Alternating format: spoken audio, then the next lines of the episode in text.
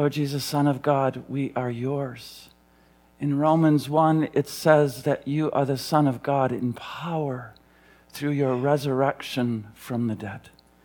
We are graced, O Lord, to begin to be given the eyes to see the glories of your grace.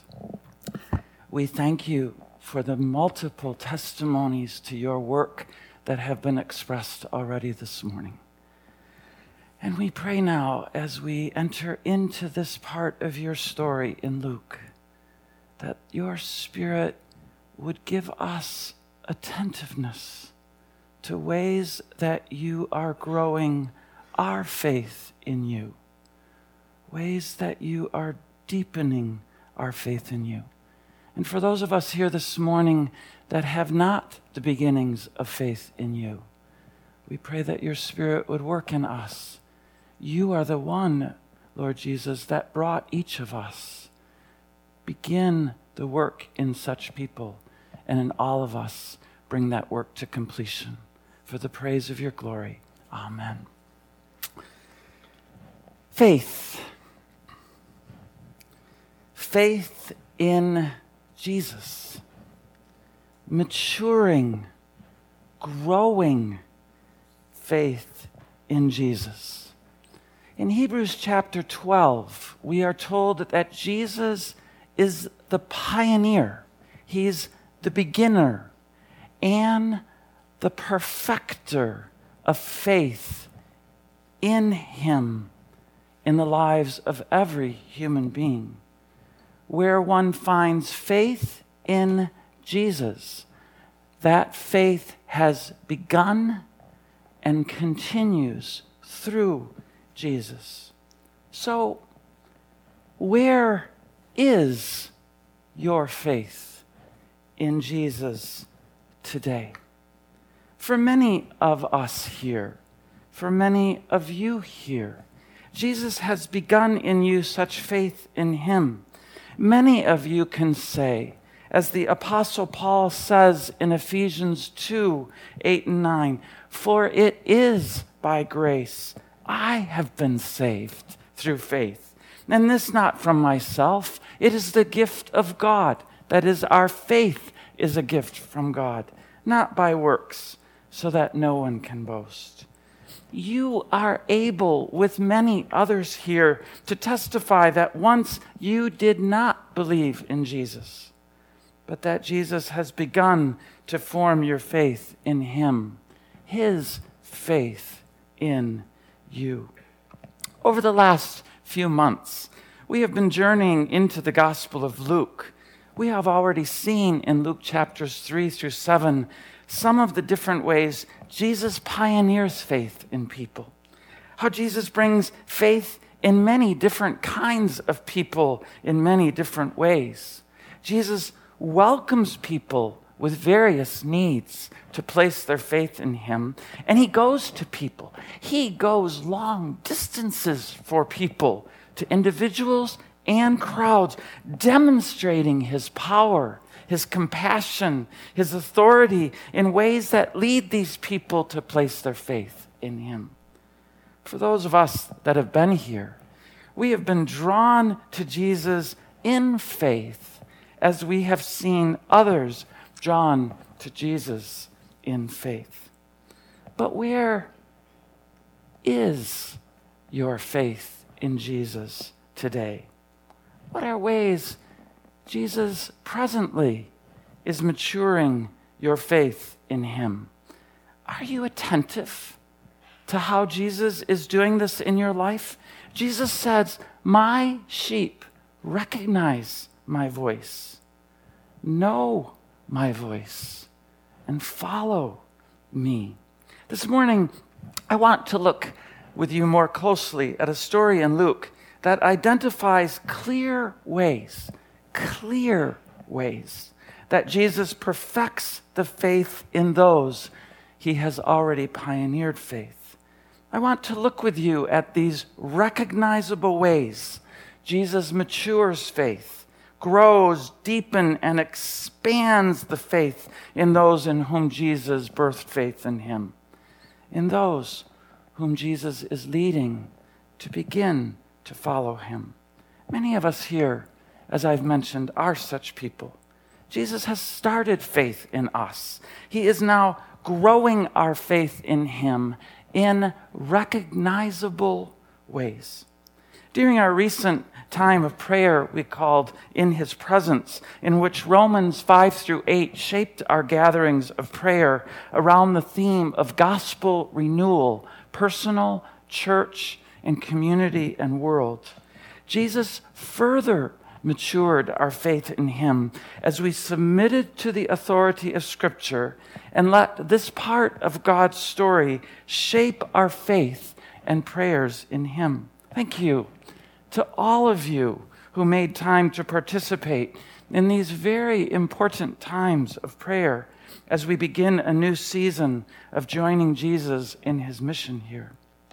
In Luke 8, verses 22 through 25, we see how Jesus is perfecting the faith of the 12 disciples he has only recently called to follow him in Luke chapter 6. He is growing their faith, not so that they can become trophies for admiration. Oh, look at their faith.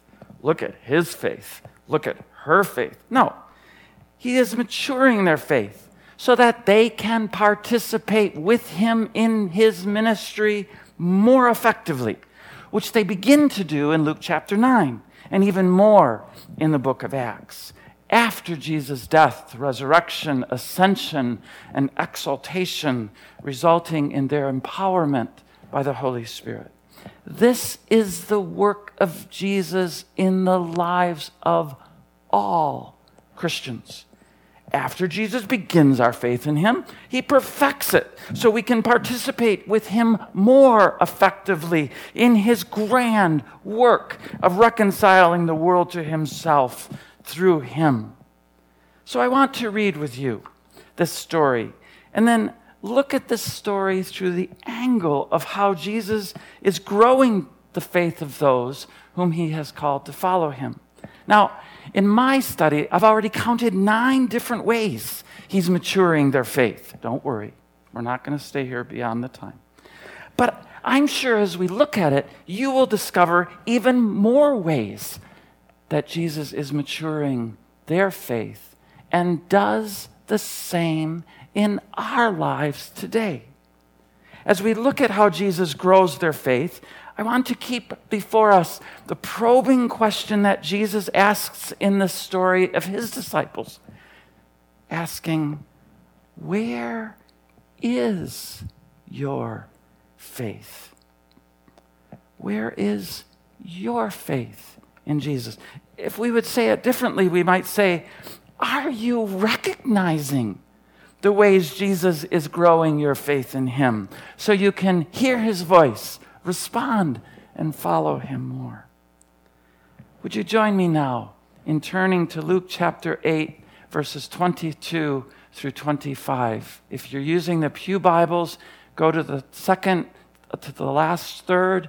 Matthew, Mark, Luke, John are the Gospels. Go to Luke to the eighth chapter, verses 22 through 25. Hear with me this rich story of how Jesus grows faith in him.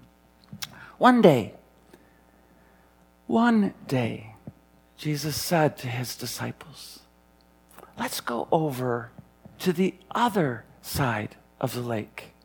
So they got into the boat and set out. As they sailed, Jesus fell asleep.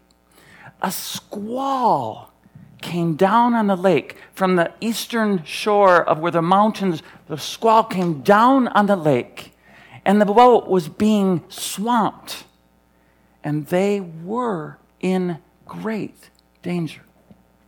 The disciples went and woke Jesus, saying, Master, Master, we're going to drown. Jesus got up, rebuked the wind and the raging waters. The storm subsided, and all was calm. Where is your faith? Jesus asked his disciples. in fear and amazement. The disciples asked one another, Who is this? He commands even the winds and the waves, and they obey him. Thanks be to God for the authority of his word. So let's look at the story. So keep your Bibles open from the angle of how Jesus grows our faith in him. The story begins with the words, One day, Jesus said to his disciples, Let us go over to the other side of the lake. As the story begins, we see that Jesus calls the disciples to follow him again. One of the great joys of the faith that Jesus grows in us is that Jesus continues to call us to follow him. Some years ago, I led a group of Christians in a book journey through the book by international Christian author Os Guinness called The Call. In his book, Guinness says that the primary call of every Christian is to continue to hear the voice of Jesus calling us to follow him. In this passage, we see Jesus doing exactly this. Let us go. Jesus says to his disciples, Jesus says to us, let us go. The Apostle Paul, another follower of Jesus, writes in Philippians 1 He who began a good work in you will carry it on to completion. Jesus says, My sheep continue to hear my voice and continue to follow me.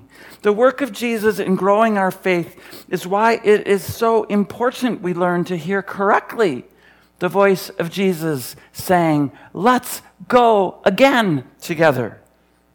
In Romans 12, Paul says, Do not conform to the pattern of this world, but be transformed by the renewing of your mind. Then you will be able to test and approve what God's will is his good, pleasing, and perfect will.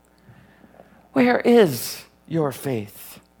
Where is Jesus saying to you, Let's go again? Come, continue to follow me. But notice something else in the words Jesus says to his disciples Let us go over to the other side. Jesus not only calls us to continue to hear his voice calling us to follow him, but he communicates the end in his mind that he will bring to completion. In this case, let us go over to the other side of the lake, was in his mind as the end he would bring to completion. As you read the scriptures, you learn again and again that God always makes clear the end in his mind for us and all of his creation that he is bringing to completion. This is always true also of Jesus. Jesus always makes clear the end he is bringing to completion.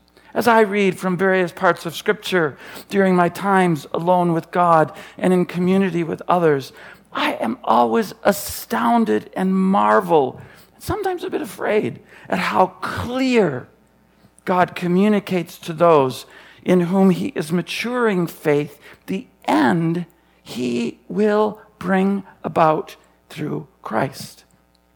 I could give you many examples of this, but for the sake of time in this service, let me give you one end for our personal lives in Christ that we read in Ephesians 2, verse 6 and 7.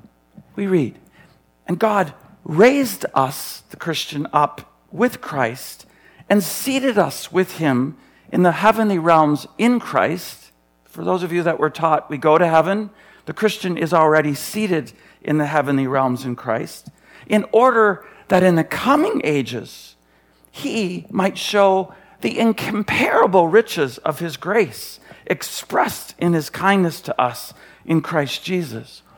Wow, what an end for those who believe in Christ. That in the coming ages, God might show the incomparable riches of his grace expressed through Christ. Wow, isn't that clear, even if the details haven't yet been known.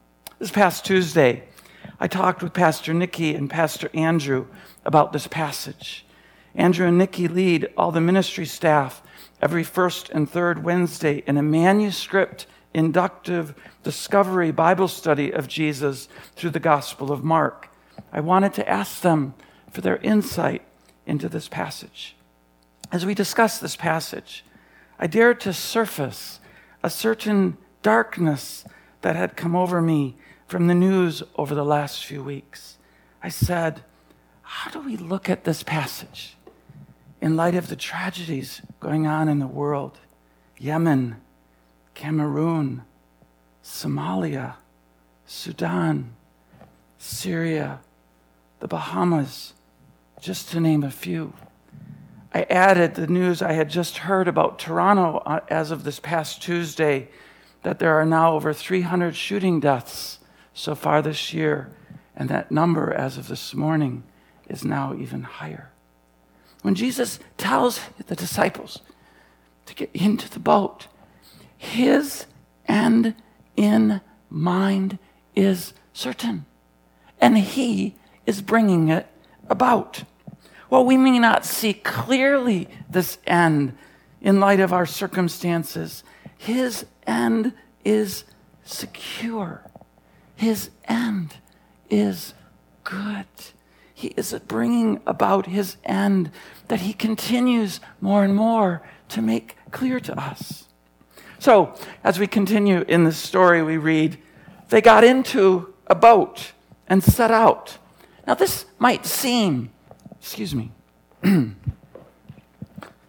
I think this would be helpful.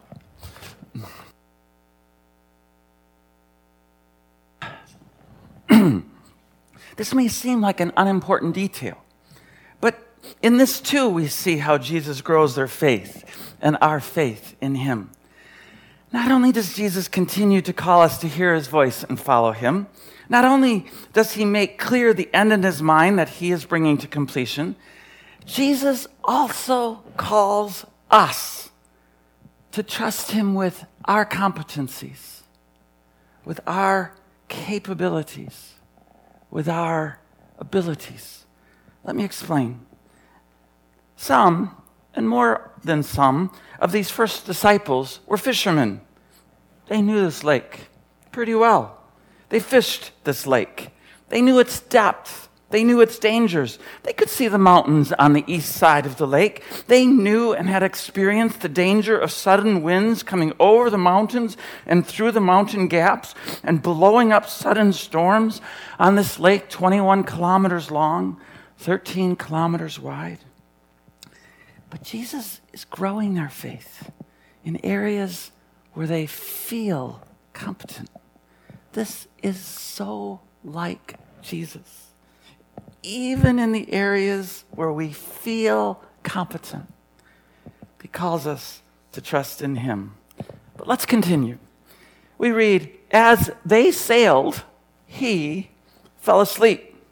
Jesus repeatedly promises us that he will be with us always. His last words to his disciples after his resurrection, before his ascension, were these And surely I will be with you always to the very end of the age. It doesn't say, I will be with you always sometimes.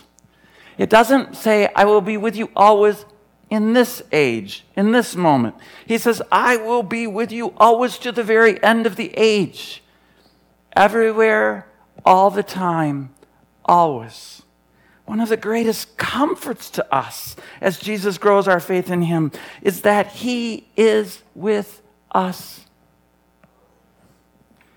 And He is not worried. He's not worried. He is not worried. He is with us always. And He is not worried. Look at all the areas where we become worried. And if you never get worried, please come. No, don't because you're not being honest. All the ways we can be afraid, even in the areas where we feel competent, we can become anxious. Jesus is with us, He is not worried. But let's continue. Not only is Jesus present Not only is Jesus not worried, even more, he knows the dangers that we are facing are real.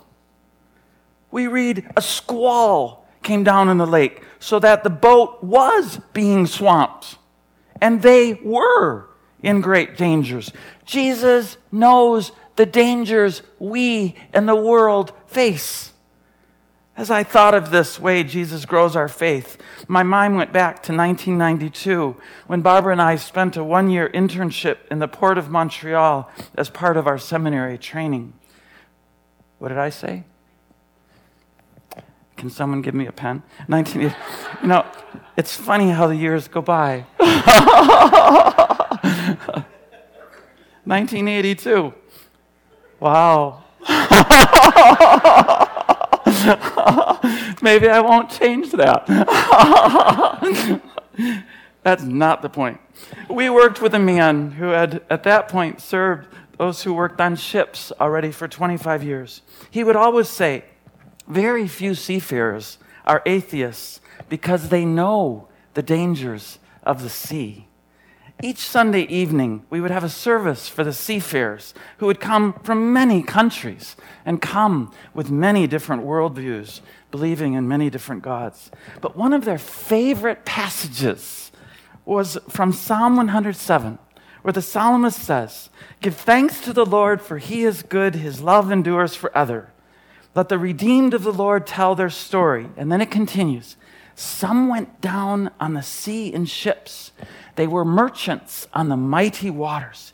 They saw the works of the Lord, his wonderful deeds in the deep. For he spoke and stirred up a tempest that lifted high the waves. They mounted up to heavens and went down to the depths. In their peril, their courage melted away. They reeled and staggered like drunkards. They were at their wits' end. Then they cried out to the Lord in their trouble, and he brought them out of their distress. He stilled the storm to a whisper. The waves of the sea were hushed. They were glad when it grew calm, and he guided them to their desired haven. Let them give thanks to the Lord for his unfailing love and his wonderful deeds for mankind. Let them exalt him in the assembly of the people and praise him in the council of the elders. These seafarers would echo the words of the psalmist. They were comforted to know that God was real.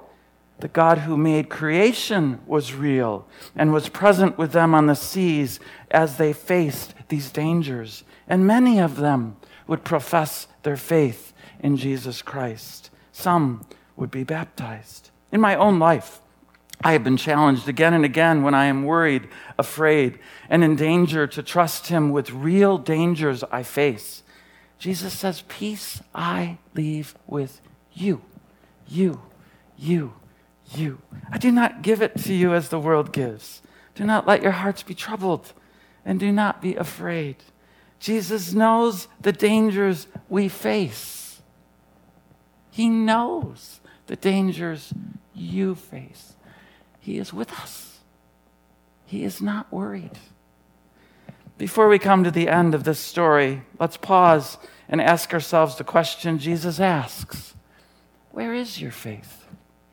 In this story, we are seeing some of the many ways Jesus grows our faith.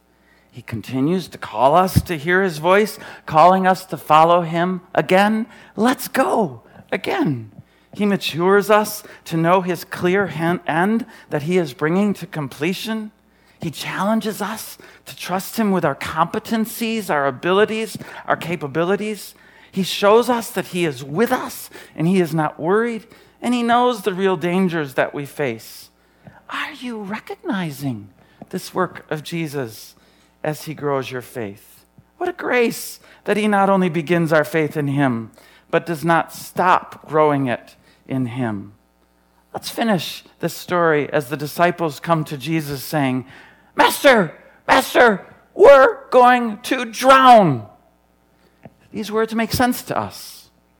I see myself coming to Jesus many times in my life saying the same Master, save me.